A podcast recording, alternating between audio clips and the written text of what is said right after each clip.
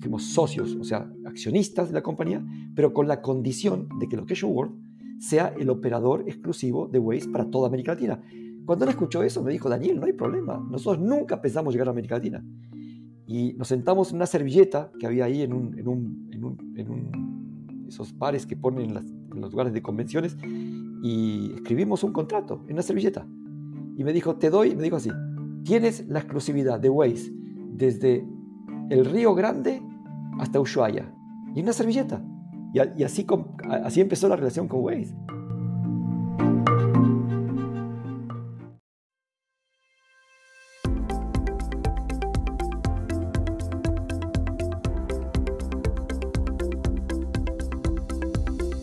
Bienvenidos a Creando la TAM, un podcast donde conversamos con emprendedores e innovadores de Latinoamérica para conocer sus historias y, a través de ellas, inspirarte a seguir tus ideas. Soy José Luis Ortiz y en el episodio de hoy Daniel Wyman nos cuenta cómo ha emprendido a lo largo de casi 30 años en Latinoamérica y lo que le ha motivado en el camino.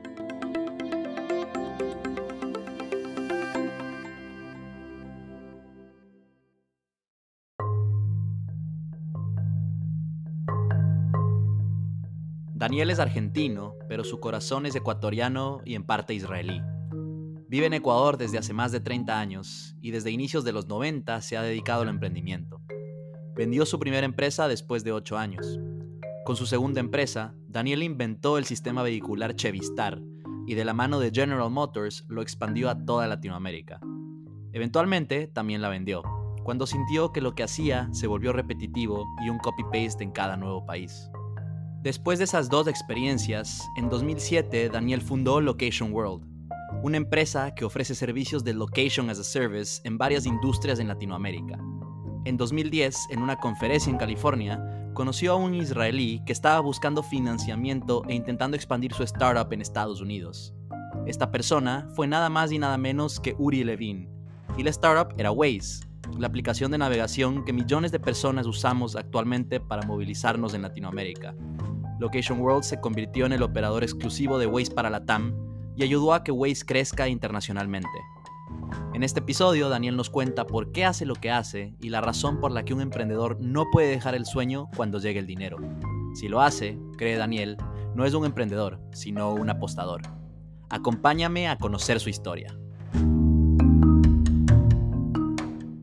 Daniel nació en Buenos Aires, Argentina, y a los 16 años se mudó a Israel.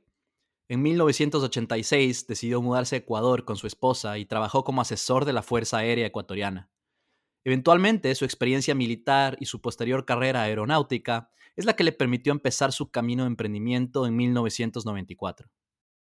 Sí, en el 94, después de muchos años en Israel y, y después de una vida bien agitada, porque la vida en Israel es agitada, me ofrecieron, me ofrecieron simplemente como un, un bono, una, un premio, expatriarme, mandarme a algún país del mundo y, darme unos cuantos años de la satisfacción de trabajar fuera del ambiente normal, regular. Y me pasaron una lista bastante larga de países en la cual yo podía, podía seleccionar y podía llegar a, elegir dónde ir a vivir. De hecho, había países en América Latina, había en Asia, había en Europa ciertos países. Y la verdad que me puse a ver en el, mapa y me puse a analizar y realmente seleccioné algo que mis amigos y mis compañeros se quedaron muy, muy asombrados. Elegí el país, uno de los países más chiquitos, más desconocidos. Ojo, estamos hablando en los 90. Y sí, seleccioné Ecuador. Seleccioné Ecuador para, para venir a hacer, o sea, vine por, primero por un año fue, después hubo una expansión, a, una extensión a dos años pero seleccioné venir a Ecuador porque eh, la verdad que, estaba buscando el antagonismo a lo que había vivido en los últimos 15 años en Israel. Y buscaba tranquilidad, buscaba paz, buscaba tratar de trabajar en un ambiente completamente distinto al que, al que trabajaba. Llegaste a Ecuador en el 86, entonces estuviste varios años como, como asesor en la Fuerza Aérea Ecuatoriana. En un punto de tu vida decidiste eh, emprender, decidiste dejar, digamos, esa esa carrera que ya llevabas eh, un poco, digamos, militar. Cuéntanos qué pasó y cómo fue eso. La, decisión de, de, cambiar mi, mi vida a, la vida de, emprendedor se dio por, por el nacimiento de mi hijo. Nació mi hijo. El, día que nació tuve, un, shock existencial, en donde me empecé a hacer cuentas, cuentas muy profundas de cómo, cómo fue mi vida y cómo quiero que sea mi vida ya siendo padre. Y bueno, una de las decisiones que tomé es que no quiero seguir trabajando en, no quería seguir trabajando en el ámbito anterior, o sea, no porque la gente me desagradaba o, lo que hacía, o sea, decir, yo disfruté mucho de, la, etapa anterior, pero llegué al punto, al punto que em, quería dedicarme a, construir cosas nuevas, quería dedicarme a ayudar a, la paz del mundo, a que, todo sea eh, mucho más orgánico en este mundo, a crear y no destruir y, de alguna manera mi vida militar me llevó a, trabajar en temas que en ese momento pasaron a ser menos relevantes para mí y buscaba, buscaba algo completamente distinto. Quería, quería ser el ejemplo que, que, debía ser para mi hijo, un hombre que, que, ayuda a la sociedad y que aporta y que, y que trae cosas nuevas. Y bueno, y de ahí nació la necesidad de, de el shock del cambio y también de salir del mundo corporativo. Yo venía trabajando muchos años en el mundo corporativo, que me agregó muchísimo y realmente eh, tiene un valor muy, muy grande. Pero, pero realmente estaba, estaba buscando algo distinto. Y en, ese, en esa época, en esos años, la palabra emprendimiento ni, ni estaba en los... Tenía otra definición. En, los, en, los, en los, diccionarios. Claro. ¿Esto en qué, eh, año fue? ¿En qué año nació tu hijo? ¿En qué año tuviste esta revelación? En el en el 80 y 89 más o menos. 89, sí, sí. De, ahí pasaron entonces cinco, cinco, años porque sé que en el, en el 94 fue cuando empezaste desarrollando cierta tecnología para autos, que en esa época era, era casi inexistente. Eh, estabas básicamente buscando llevar la tecnología que habías visto en, en, la aeronáutica militar al mundo comercial. ¿Qué es lo que querías lograr? Una vez decidiste, ok, voy a hacer emprendimiento, que ¿qué fue lo primero esos cinco años que tú dices, también me dediqué a emprender, a emprender en el campo, eh, digamos, del mundo vehicular. Pero esos cinco años fueron cinco años de, revolcarse y de tener muchísimos problemas porque, claro, empecé a emprender sin conocimiento de nada. Eh, sin conocimiento de nada. A ver, pero, pero mi decisión de, empezar eh, a, emprender en el, campo vehicular, en el campo automotriz, se dio porque yo venía de, un área con mucho avance tecnológico, muchísimo avance tecnológico, eh, el área aeronáutico, la aviación, el área militar también tiene un leading edge tecnológico muy, muy grande.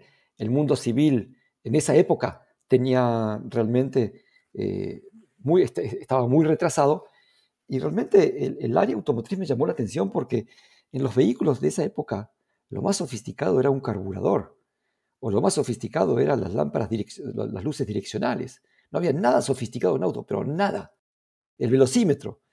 Y, eso me llamó mucho la atención, cómo viajábamos en autos y teníamos, y yo que había estado expuesto al mundo de la aviación, a los aviones, a los aviones eh, con, sistemas de, navegación, con, sistemas de, eh, electrónicos extremadamente desarrollados, te subías a un auto y no tenías nada. Entonces, e, eso me, me, tenía muy molesto. Porque me movilizaba y me movilizó mucho. Entonces, esa fue la decisión porque empecé en el mundo vehicular. Porque nadie lo hacía, porque nadie pensaba, porque era, era medio un hueco, un hueco grande que nadie lo había tomado en cuenta.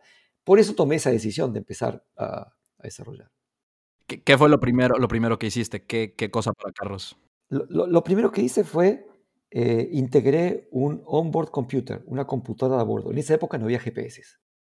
Integré una computadora eh, una computadora que en esa época las computadoras eran muy grandes, pero eh, integré una computadora que conseguí en Israel en un tamaño muy pequeño y la conecté a los sistemas de un auto. O sea, empecé a generar sensores y lo conecté a distintos puntos en el auto para detectar cuando, cuando arrancaba el auto, cuando hacía ignición, cuando apagaban el auto, detectaba el largo de los viajes, o sea, cuando empezaba un viaje, cuando terminaba un viaje, eh, me conectaba los, al velocímetro, que, era, una, barbaridad. O sea, sacaba datos de un velocímetro que era mecánico y los traducía a pulsos, bueno, a señales y sacaba la velocidad, sacaba, sacaba eh, información de la revolución del motor, bueno, sacaba mucha información y esa información la, la, la guardaba en la memoria de esta computadora y cuando el vehículo llegaba al lugar de destino, ya sea al, al, lugar que se estacionaba o a los, a los parqueos, a los lugares donde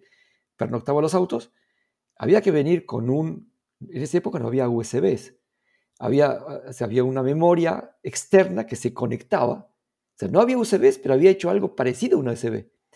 Se conectaba al auto y sacaba la información de una memoria que estaba en ese llavero, y iba a la computadora, la ponía y se bajaba toda la información del auto, y ahí se hacía análisis de cómo manejaba el conductor, ahí empezó todo un tema. Después eh, se desarrolló un, tema que permitía que eh, el auto no, no bajemos la información a través de un, componente físico, sino con radiofrecuencia, o sea, con radio. Entonces el auto se acercaba y a una distancia de 50 metros y bajaba la información. Y así fue, eso fue el primer sistema y bueno, realmente eh, empecé en Ecuador, empecé en Ecuador, coloqué, uno de mis, primeros clientes fue Cemento, la Cemento Nacional, o sea, la cementera. Y de ahí muchos, muchos más que realmente veían esto como una innovación total. Nadie colocaba ningún sistema digital en, vehículos. Todo esto que nos cuentas, Daniel, fue con tu, con, tu empresa que se llamaba Autotrack. Em, sé que en marzo del, 2002 decidiste vender toda tu participación en esa empresa. Y aquí es donde empieza otra etapa de, tu historia eh, con, con Chevistar. Yo creo que muchos de los de, nuestros escuchas en Latinoamérica recordarán de, de, Chevistar, ¿no es cierto? Un sistema en los vehículos de General Motors, en los vehículos Chevrolet, que te permitía, eh, pues yo recuerdo un poco de niño, me acuerdo, yo nunca tuve, pues mi familia nunca tuvo, digamos, un Chevrolet, pero obviamente se escuchaba mucho en propagandas de todo eso, pues yo que crecí en Ecuador. Eh, y, era, y era un sistema que pues ya nos contarás tú un poco más los detalles, pero tú, tú lo inventaste, ¿no es cierto? Yo creo que eso es una historia bastante interesante. Cuéntanos cómo empezó eso en el 2002. A ver, el 2002, eh, después de, años de, tratar de, incorporar esa tecnología en, el campo de los vehículos y sí colocar algunos sistemas en, algunas empresas, pero nunca llegué a masificar, nunca llegué a, dimensiones que me permitan dar un paso adelante. La verdad que eh, me enteré a través de un amigo que General Motors tenía un problema gravísimo de que había tratado de implementar en América Latina eh, una solución que tenían en Estados Unidos que se llamaba en ese momento OnStar, que fue la primera implementación telemática en el campo vehicular por, una fábrica de autos, por una marca de vehículos, y que le daba a General Motors una serie de ventajas. O sea, tenía tres botones y los dueños de los vehículos podían comunicarse con la marca, hablar con Chevrolet, podían eh, hacer llamadas telefónicas celulares y podían pedir emergencias. En Estados Unidos lo habían hecho por un tema de concierge, que, es, que era un tema de comodidad. Para el americano es muy cómodo, le gusta eh, recibir información, entonces podía hacer reservas de restaurantes, podía, podía pedir eh, cierto tipo de información. Y General Motors lo que hizo es tratar de le fue muy bien. En Estados Unidos, de hecho, fue el primero en el mundo que hizo eso. Lo, había exportado, lo, había implementado en Europa con una marca que ellos manejaban, que era la Opel, que después la vendieron. Y trataron de hacerlo en América Latina, trataron de hacer un copy-paste y traerlo a México y a Brasil. Invirtieron muchísimo dinero en implementar lo mismo, exactamente lo mismo, y fue un, fue un, le fue muy mal. Eh, eh, invirtieron muchos millones y no funciona nada. Y en ese momento, eh, General Motors estaba preocupado porque había, había invertido y no, funcionaba. Y, ya, ya habían empezado a aparecer los GPS, los sistemas de localización vehicular, que de aquí a allá se veían un poco, pero, pero realmente no lograron implementarlo. Y a mí se me ocurrió una forma de. primero, a mí se me ocurrió eh, estudiar y entender por qué no les había funcionado en América Latina. Y, la idea era ir a, ir a hablar con alguien en General Motors y contarle de la idea. Entonces... ¿Qué fue lo que viste de por qué no funciona en América Latina? Porque América Latina eh, es muy distinto a Estados Unidos.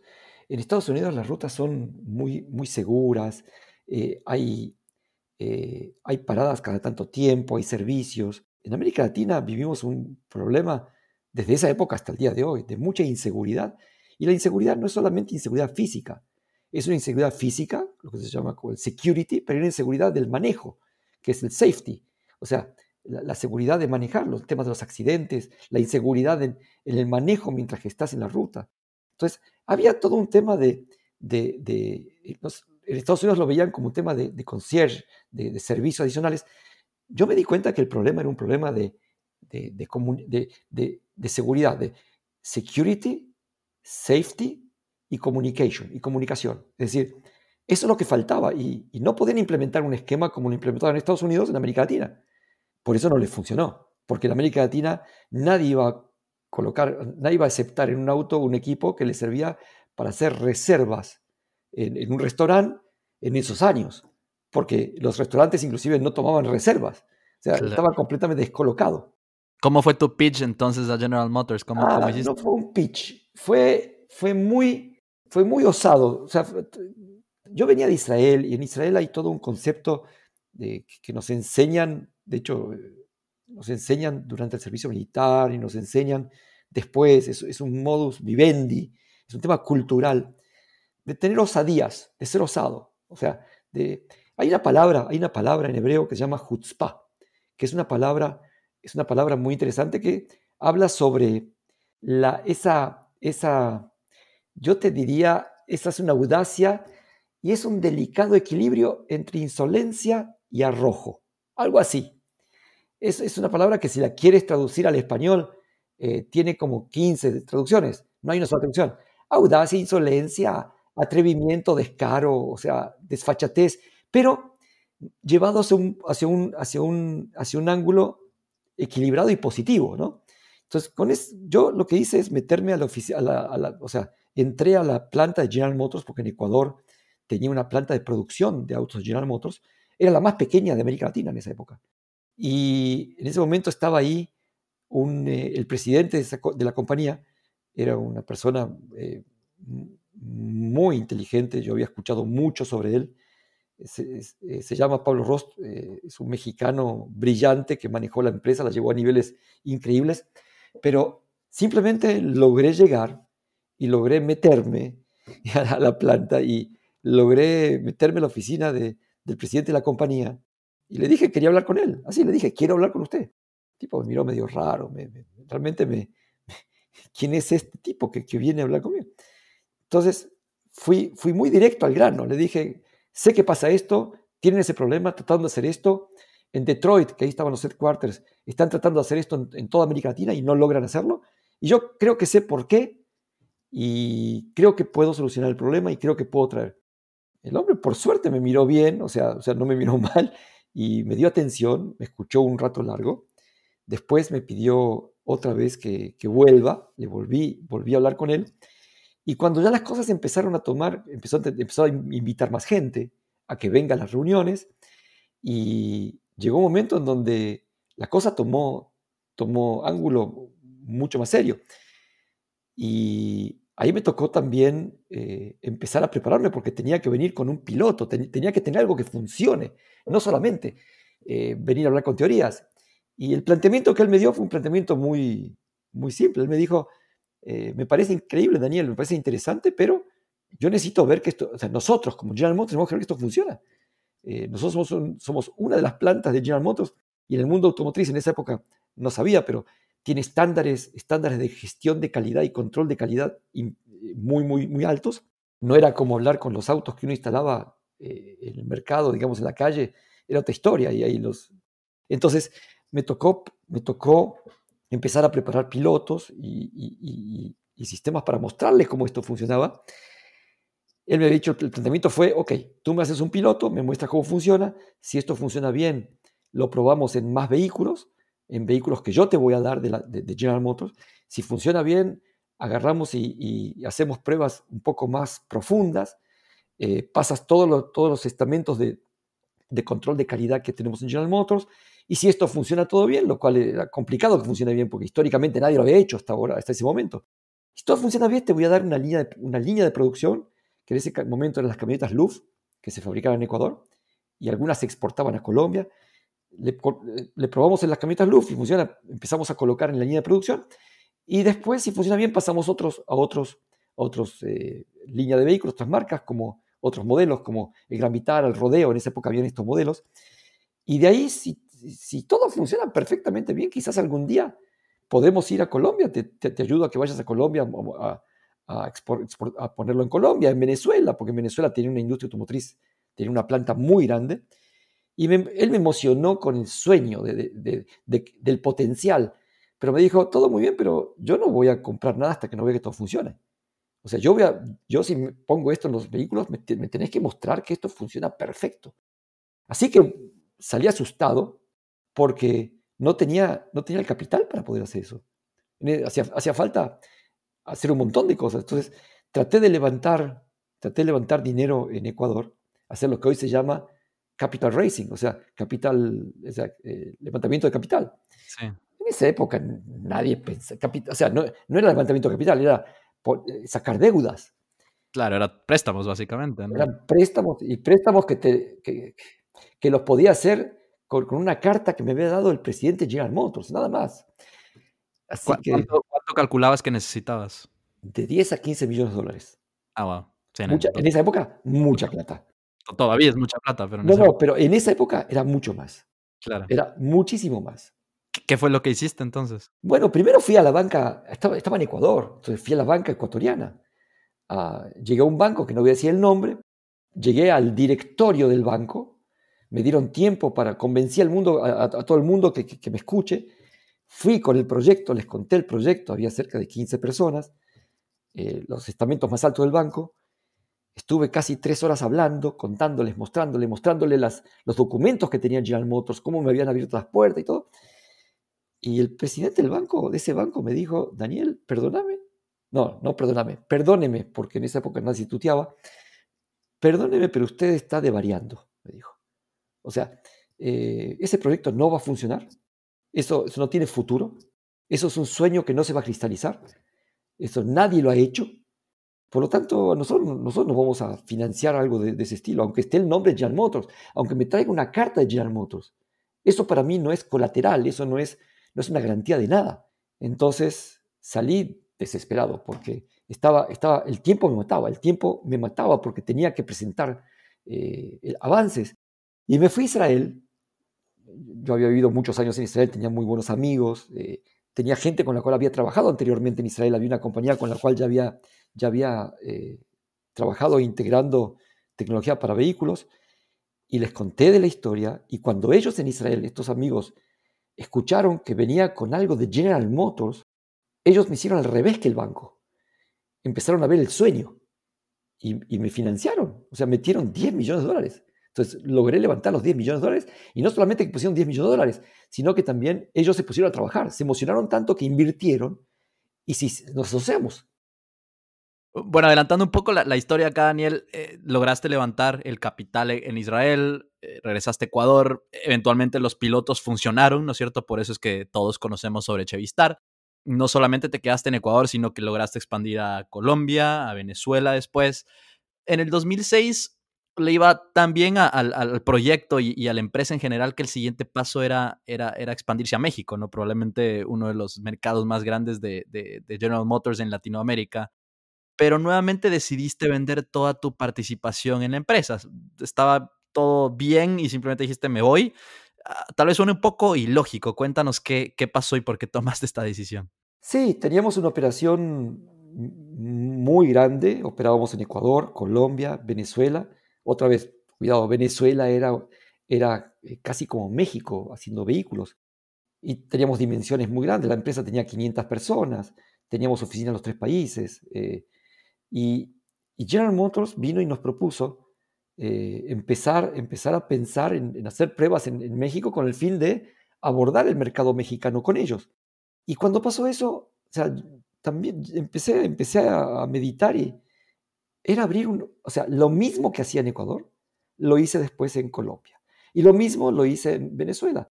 Y no me, no me funcionaba, no, no me, o sea, eso, eso no era lo que me, atraía. Ah, no, había sueños, no había, no había causas de, crecimiento, porque eso, eso conllevaba solamente a ganar más dinero. Y a mí lo que me movía en esa época y hasta el día de hoy me mueve no es el dinero. O sea, de hecho el dinero no es, no es un componente. El componente es el, alcanzar los sueños, es lograr metas, hacer lo que nadie logró hacer. Eso es lo que me movía a mí en ese momento.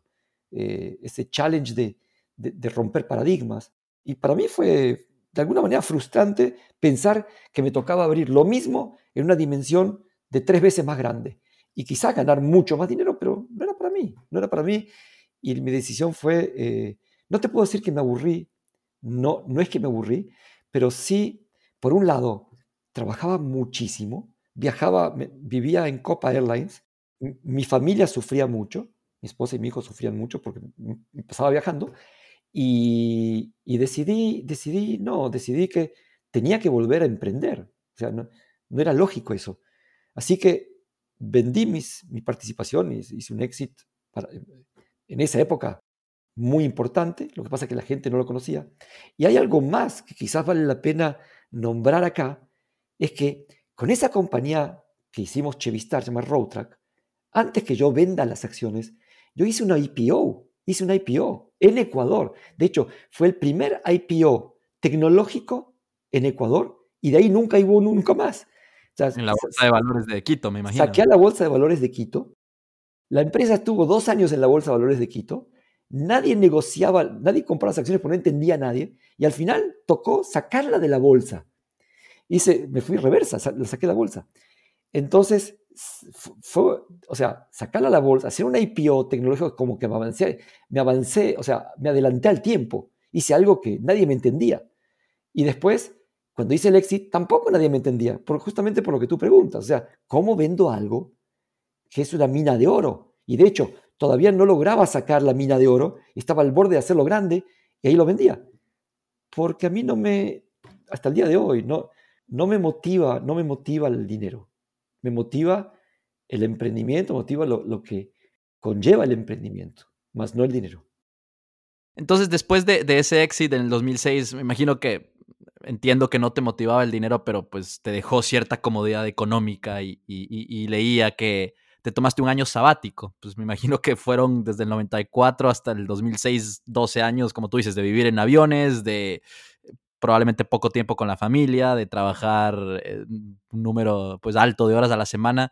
¿Qué fue lo que hiciste ese, ese año? Obviamente que tuve una retribución no tan grande como, como eso es lo que pasa cuando uno hace un, un, startup. Uno al principio es el 100% o, o con los cofundadores el, el 50% o el 33% de todo el startup y cuando empieza a levantar capital, uno se empieza a diluir, diluir, diluir y de y de un valor de empresa que, que, uno le emociona cuando lo vende, al final uno recibe relativamente poco porque se diluyó en el camino y se financió. Eh, pero la empresa cuando se vendió, se vendió en una valoración de 80 millones de dólares. En esa época era algo inaudito. Claro que mi participación era chiquita, entonces eso pasó a ser muy poco. Pero de todas maneras, para mí fue muy importante porque fue la primera vez que no tenía eh, sobregiros en mi cuenta yo vivía con sobregiros, o sea, pasé épocas financieramente eh, hablando terribles, yo y mi familia.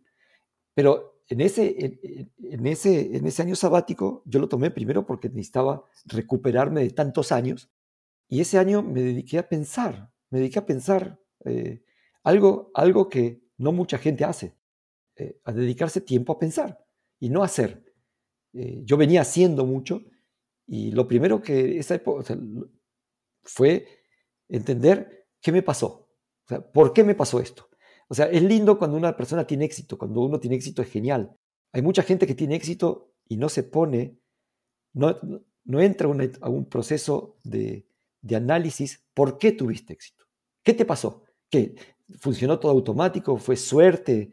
¿Fue, uno tiene todo el talento del mundo? Todo, uno tiene la suerte del mundo? No, y ahí, y ahí me puse a, a meditar sobre eso. O sea, ¿por qué? Y me di cuenta de que fue un tema de manejo correcto de estrategias, me di cuenta que fue un tema de, de, todo, de todo un evento en donde en un país que tenía la primera planta, o sea, la planta más chiquita de producción de General Motors en la América Latina, el patio trasero de General Motors, sacar un proyecto de esta índole y hacerlo después, no solamente en Ecuador, sino hacerlo en Colombia, en Venezuela, y que después en otros países. De hecho, cuando vendí los que compraron la compañía, lo expandieron después a Brasil, a Argentina. Ellos hicieron, hicieron un negocio muy grande. Pero eh, creo que ese evento para mí fue, eh, de, analizar lo que sucedió, me llevó a desarrollar todo un, todo una, un, concepto de lo que es, yo lo, llama, eh, yo le llamo el efecto laboratorio, que es cuando uno está en un país en donde no es un país óptimo para emprender y tiene muchas dificultades, pero uno logra encontrar eh, dentro de esas dificultades los elementos que son grandes ventajas y grandes, grandes ventajas y grandes oportunidades. Y es lo que pasó a mí en ese evento. O sea, primero trabajé en Ecuador, que era un país que estaba debajo del radar, debajo del radar de todo el mundo. Nadie estaba mirando lo que pasaba acá. Segundo, tenía gente muy buena alrededor mío, un mercado muy, muy receptivo, que, que, con todos los problemas que tuve al principio de que las cosas no funcionaban y todo, todos fueron muy buena gente, todos me ayudaron. Eso no te pasa en Silicon Valley. En Silicon Valley, la primera que, que, te fue mal, la primera que no funcionaste con el mercado, sales del mercado. Y en mercados como estos no es así. Entonces, encontré una serie de, de, elementos que solo se dan en países en donde realmente no, no están, digamos, en, un proceso avanzado de temas de emprendimiento. Y a eso yo le llamo ese efecto laboratorio que eh, me dediqué durante esa época a, meditar y a entender. Y me dediqué también a, a, ver qué hago en el futuro. Y es, es de hecho, ese, ese año sabático que yo pensaba que iba a ser un año, al final duró muy pocos meses porque estaba inquieto y muy pronto me puse a emprender otra vez. Interesante eso que, mencionas de que, de que, Ecuador, pues por sus características, por ser una economía pequeña, por ser una, economía desde hace poco más de 20 años dolarizada también, eh, creo que también en, en, cierto, en ciertas industrias hay una, un bajo nivel de competencia como tal. Eh, así que sí, lo, he escuchado también de, de, otros emprendedores ecuatorianos que Ecuador es un, es un, gran laboratorio de ideas, ¿no es cierto? Es como hacer el, digamos, la prueba de concepto ahí, ver qué funciona, pues iterar, refinar y ahí sí expandir al, al resto de la región. Entonces, en 2007, después de, después de pocos meses de ese, de ese que, año sabático, que debía ser un año, pero no fue un año, eh, emprender nuevamente. ¿Qué, ¿Qué, fue lo que tenías en mente eh, ahora, Daniel? A ver, Primero que eh, había acumulado muchísima experiencia en ese proyecto y me di cuenta cuáles eran los problemas que había. No, yo no lo veo como un tema ecuatoriano, sino que lo veo un tema regional. Para mí, la América Latina es, todo un, todo un, eh, tiene una realidad. Es que las personas que querían hacer proyectos como los que yo había hecho, eh, especialmente en el área que se denominaba o se denomina todavía Location Based Services, servicios basados en localización, tenían que desarrollar plataformas de cero. Y la única plataforma cloud que había en ese momento era la plataforma de Google, en temas de eh, servicios basados en localización, o la más importante. Y lo que me, propuse fue, y, se, lo, se, lo, se, lo, se, lo, ofrecía a, a quien fue el CTO de la empresa anterior con la cual yo trabajé, una persona que tengo un aprecio inmenso, se llama Benjamín Sada, eh, le dije, ¿por qué no nos dedicamos a, generar algo? Y, él enseguida trajo la idea y, lo empezamos a, o sea, preparar una plataforma cloud que le permita a la gente utilizar componentes y no generarlos de cero, sino tener una plataforma en la cual se puedan generar aplicaciones y soluciones de servicios basados en localización. Inicialmente no quisimos hacerlo en el área vehicular porque no queríamos competir con, quienes habían comprado eh, la operación anterior y no quería por un tema de ética. Y nos pusimos a generar una plataforma, primero a desarrollar, porque fueron, fueron años en donde no tenía necesidad de ir a pedir préstamos o, o levantar capital porque tenía la capacidad de invertir. Entonces desarrollamos toda una plataforma durante casi tres años trabajamos, fueron los tres años más lindos de nuestra vida, en donde eh, trabajamos con él en desarrollar esta plataforma y lo hicimos en una oficina muy chiquita, pequeñita, no teníamos apuro, eh, eh, trajimos unos ingenieros de, software de, desarrollo muy buenos, una ciudad de Cuenca, muy buenos profesionales, que de hecho creyeron en nuestros sueños también y desarrollamos esta, esta plataforma, sí, o sea, y, y funcionó, funcionó muy bien. Todo eso en Ecuador, ¿no es cierto? Esos tres años desarrollando la plataforma esos, en Ecuador. Esos tres años, sí, en Ecuador. Eh, la compañía que, que, abrimos se, llamó, se llama Location World, todavía existe. De hecho, no todavía existe. Estamos en un auge muy grande en este momento. Se llama Location World, que es una compañía que eh, empezamos haciendo eso, pero el día de hoy pasamos a hacer algo completamente distinto porque esa plataforma, bueno, llegó a tener dimensiones importantes, subieron después de, de, de, de OnStar, de Chevistar, eh, aparecieron otros proyectos que nos, nos, nos, generaron mucho conocimiento y el día de hoy nos dedicamos a generar transformaciones eh, digitales en el área del transporte y la movilidad, temas que están muy de boga ahora eh, un tema muy avanzado, muy disruptivo, muy innovador. Así, pero empezó así, en un, empezó desarrollando una plataforma. Adelantémonos aquí a, a, 2010, ¿no es cierto? Entre 2007 y 2010 estaban eh, desarrollando esta plataforma, como mencionas. Eh, y aquí quiero, quiero que nos cuentes una historia muy interesante, algo que muy poca gente sabe, yo de hecho no, no lo sabía antes de, conocerte, es que Waze, ¿no es cierto? La, la aplicación de navegación que, que, en Latinoamérica muchas, mucha gente usa, tiene millones de usuarios, tuvo su auge a nivel mundial fuera de, Israel, que es, es, una, es, una, es, una, es un emprendimiento de, de, Israel, en Latinoamérica. ¿sí? Entonces Waze empezó en Israel y el rato que quería salir en Estados Unidos, en Europa no tenía tracción. Eh, la región donde agarró tracción, digamos, a nivel global fue en Latinoamérica y, tú fuiste uno de los artífices de, de, de por qué sucedió eso. Eh, cuéntanos cómo llegaste ahí y qué, qué, es lo que pasó en el 2010 y cómo eso cambió, digamos, un poco la, la dirección de Location World. Sí, es una historia bien interesante porque eh, a veces las cosas se alinean, se dan, no sé llamarlo coincidencias, energías, pasan cosas raras, pero sí. A ver, yo primero, antes de contarte lo que, le había pasado a Waze, o sea, ¿cómo llegué yo a Waze? O sea, ¿de dónde empieza todo esto? Empieza donde justamente en el tema anterior que hablamos, habíamos terminado de desarrollar nuestra plataforma y lo primero que hicimos es, ok, vamos a darlas a conocer al mundo. Entonces decidimos con Benny eh, exponerla en, un, en una convención anual que se hace en San Diego, California, sobre temas de Location-Based Services, servicios basados en localización y soluciones de localización. Y bueno, fue un, fui, me fui allá a, a, exponer esto, abrí mi, mi booth, mi, mi, mi stand chiquitito, era, obviamente en Estados Unidos todo es grande, había cientos de expositores de todo el mundo, abrí mi stand y al lado mío abre un stand una persona, poco mayor, creo que de mi edad más o menos, un poquito mayor yo, y para mi sorpresa, un israelí, una persona de Israel. Y pues, se abre el stand y veo Waze. Era uno de los fundadores de Waze, se llama Uri Levin, eh, un gran amigo, ahora un gran amigo, en esa época no lo conocía. Abrió su stand y claro, nos, nos, presentamos, hablábamos hebreo los dos, muy bien, me contó un poquitito, pero bueno, uno esperando que vengan a preguntar y que vengan los clientes y que vengan los socios y que lleguen todos. Bueno, estuvo estuvimos él y yo una semana ahí, nadie entendió lo que era Waze y nadie entendió lo que era Location World, la plataforma que hemos hecho. Así que estábamos, a ver, teníamos dos opciones, o frustrarnos o, o, o, o buscar las oportunidades me contó de Waze, él me contó lo que era Waze, me pareció espectacular en esa época, toda la idea, en esa época todo el mundo navegaba en los autos con TomToms y Garmins, que eran PNDs, Personal Navigation Device, offline, eran pantallitas.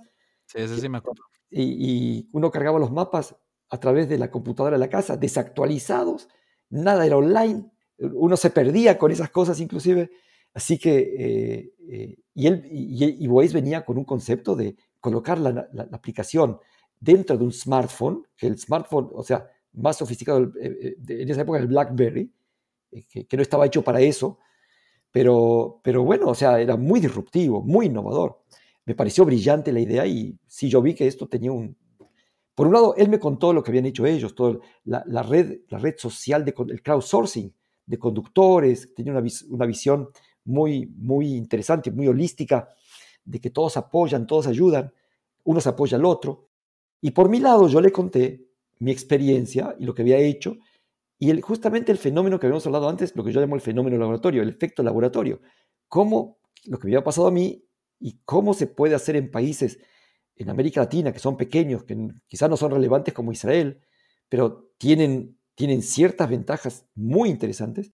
Y le dije, oye, si estuviste, y realmente era así, como tú dices, ellos trataron, en Israel les fue muy bien, Israel es un país de early adopters, tenían creo que, creo que más de un millón de usuarios, pero trataron de, salir a, levantar un capital y se fueron a Estados Unidos y a, Europa y realmente no lograron penetrar.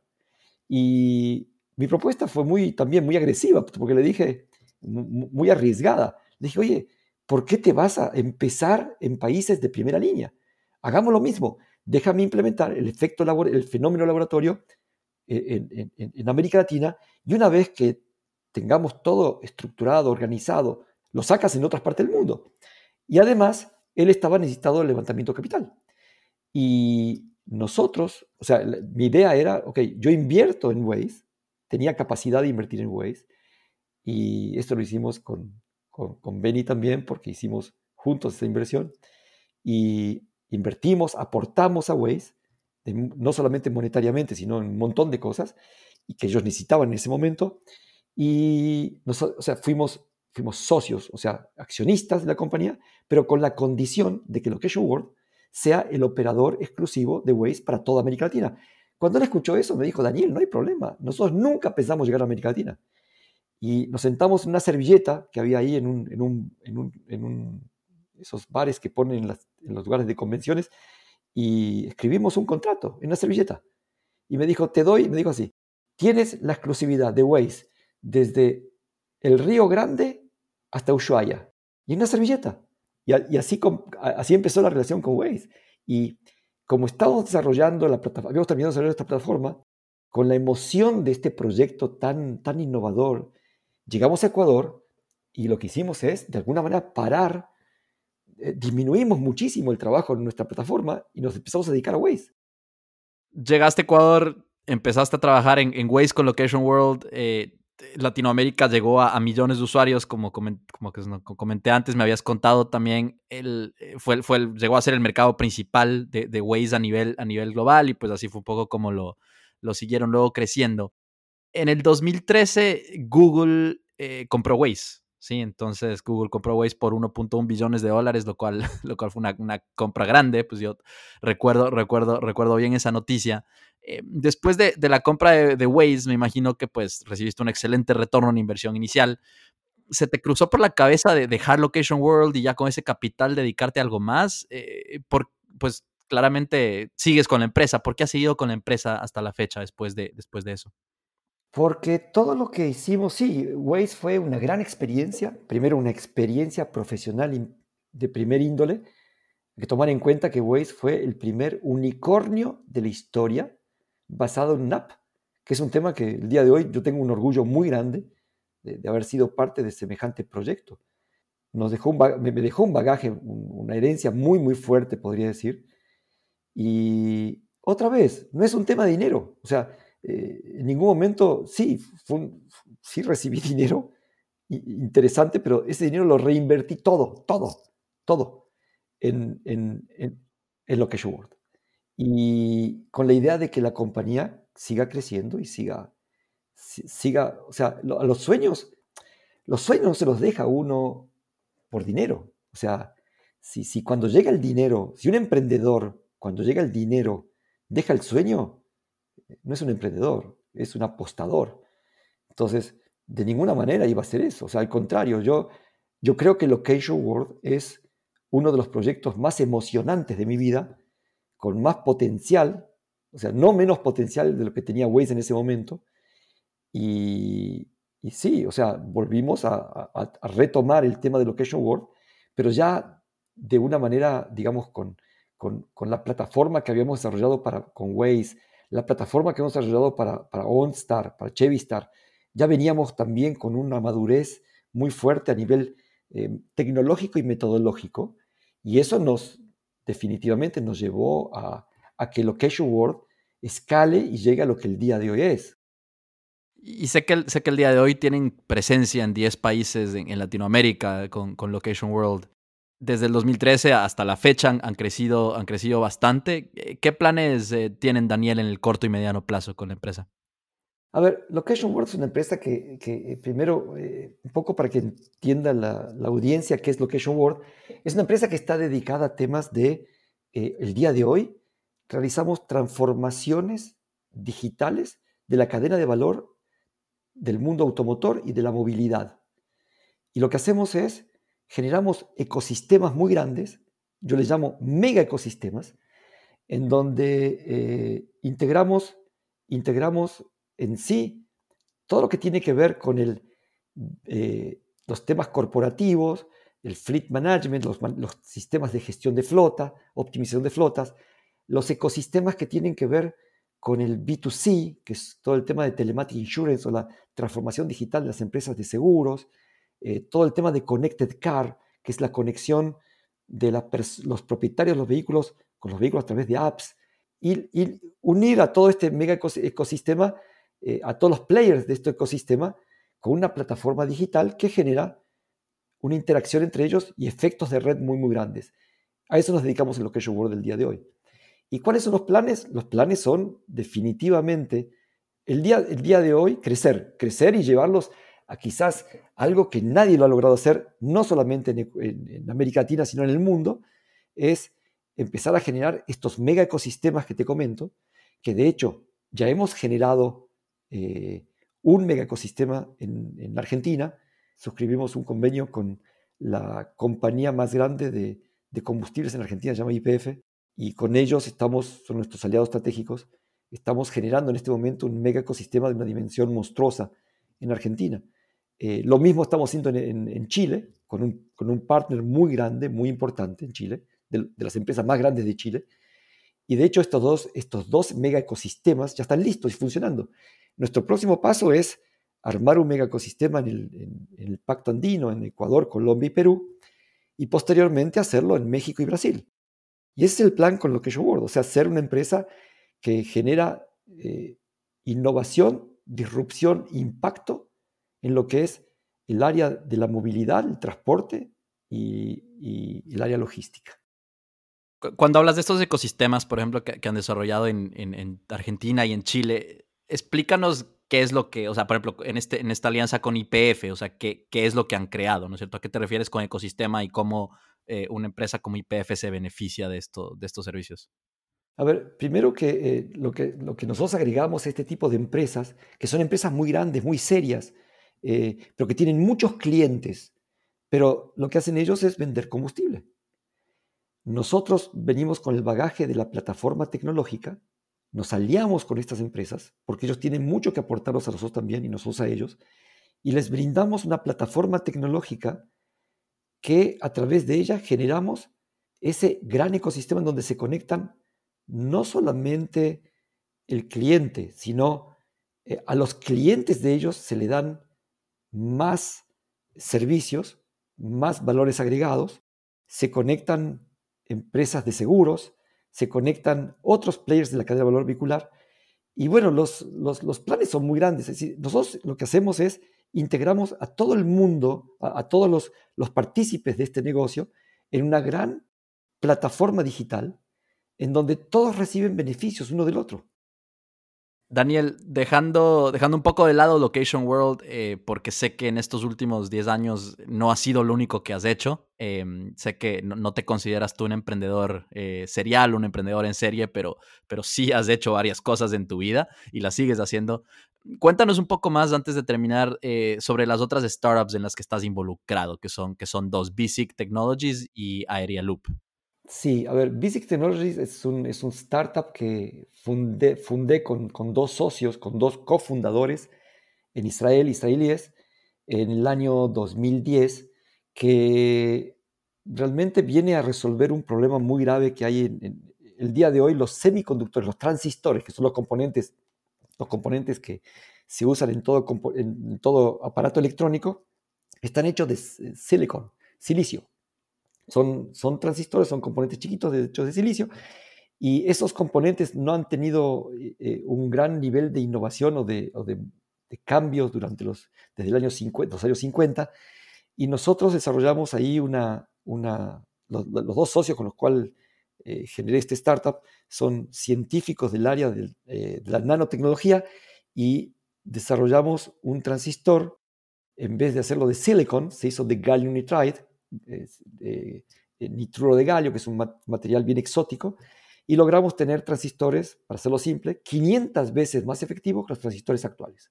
Y el día de hoy estamos generando tecnología para eh, que los nuevos autos eléctricos sean mucho más eficientes, sean mucho más baratos, tengan, tengan, eh, tengan distancias por recorrer con la, utilización de la energía que está en la batería se haga de una manera extremadamente óptima. Y es un, es un startup que está creciendo muchísimo y que creo que va a llegar a, a ser también, eh, va a, romper ciertos paradigmas a nivel mundial. El otro que nombraste, Loop, es un startup que yo no lo fundé, pero tuve, tuve la gran satisfacción que eh, los fundadores de esta compañía me pidieron que me, que me adjunte a ellos. El día de hoy soy el chairman del directorio y es un grupo de jóvenes aeronáuticos, eh, ingenieros aeronáuticos, que generaron, el, digamos, tienen el sueño de generar la primer aerolínea de drones. Cuando digo aerolínea, es una aerolínea no para pasajeros, sino obviamente que se dedica al, área del delivery. Son drones para hacer delivery, ya sea delivery de comida, delivery de, de envíos, y genera, genera puentes aéreos entre dos puntos para eh, hacer delivery de un punto al otro. Esos son dos de los... De, de las varias, de los varios proyectos que tienes. De las aventuras que estoy en este momento haciendo, sí. Te mantienes ocupado, definitivamente. Sí, vi que con, con Loop acaban de, de, firmar un acuerdo para un piloto en, en, Quito con, con Rappi, así que espero escuchar más noticias al, al respecto y que, que las entregas de Rappi empiecen a llegar en drones, sería, sería espectacular. Daniel, para, para terminar acá, tienes casi 30 años de experiencia en, digamos, en el ecosistema tecnológico y de emprendimiento en, Ecuador, en Latinoamérica en general. Eh, has logrado muchísimas cosas. Hoy hablamos solamente de algunas de ellas. Sé que también en el 2017 te convertiste en, en emprendedor Endeavor. Ya no tuvimos tanto tiempo de hablar de eso. Pero aquí la pregunta final es, con toda la experiencia y todo lo que has visto evolucionar en estos, en estos casi 30 años, em, ¿cómo crees tú que podemos continuar creando en Latinoamérica y desarrollando este ecosistema de emprendimiento y tecnología? A ver, sí, hay que, yo, yo, yo esa, esa pregunta la dividía en dos. O sea, primero, ¿qué tienen que hacer los emprendedores para hacer eso? Y qué tienen que hacer, qué, qué tenemos, cuando dices que tenemos que hacer es, ok, ¿qué tenemos que hacer como, en nuestro rol de emprendedores y en el rol de, no de los emprendedores, sino del ecosistema, del resto del ecosistema? E, los, emprendedores, creo que lo que tenemos que hacer para que nuestro ecosistema crezca, ser completamente, eh, completamente abnegados a, poder eh, cumplir nuestros sueños. Preparar a nuestros emprendedores para que tengan las cualidades, ah, ah, para que tengan éxito. Porque si te pones a analizar el día de hoy en el mundo, y en América Latina también, solo el 2-3% de los emprendedores tienen éxito. Es decir, 2-3% de los startups tienen éxito, el resto no. ¿Y por qué no tienen éxito? Porque quizás no, se los prepara de manera correcta y no existe el ecosistema para prepararlos. Eh, y yo creo que a la pregunta tuya, eh, eh, primero, sufrimos en América Latina de un problema de educación, porque en América Latina no nos educan para emprender. Y creo que debería pasar eso deberíamos cambiar, o sea, cuando digo cambiar el sistema educativo es, muy grande decirlo, pero hay que empezar desde, la escuela eh, y, eso va a cambiar el ecosistema. Eh, después, generar más esquemas de incubación y de aceleración, porque hay países como Chile, Argentina, Brasil, que tienen buenos, buenos ecosistemas de incubación, buenas incubadoras y aceleradoras, y en países eh, más pequeños como Ecuador, como Bolivia, Paraguay, hay muy pocas, creo que hay, que hacer un trabajo ahí muy fuerte y ahí es donde entra, entra un componente como Endeavor, que es una red de emprendimiento espectacular y de alto impacto, en donde ayuda muchísimo a, que esto mejore. O otras, como hay en, como hay en, Ecuador, Buen Trip y otras más.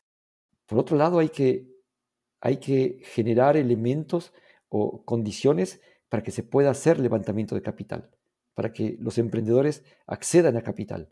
Desgraciadamente hay países que no lo saben hacer bien y hay países donde realmente todavía no maduran. Ah, la banca sigue siendo la banca, como hablábamos antes. El gobierno no, no apoya, este, o por lo menos habla, pero no hace. Y creo que hay que generar, hay que generar instrumentos para, para, que se pueda invertir en estos emprendimientos. y, también para generar el mentoreo correcto. O sea, hay, países en donde eh, no hay un esquema para poder ayudar a los emprendedores con mentoring eh, para que reciban lo que tienen que recibir, para, digamos, la educación final del emprendedor. Así que la labor en América Latina es muy grande, o sea, tenemos muchos problemas en América Latina, hay países que están un poco mejor, como decía, otros no, pero creo que tenemos que ser optimistas, tenemos que encontrar siempre la oportunidad dentro de cada uno de estos problemas. Y acá yo siempre digo que al final de cuentas eh, tenemos que preparar a los emprendedores para que sean líderes.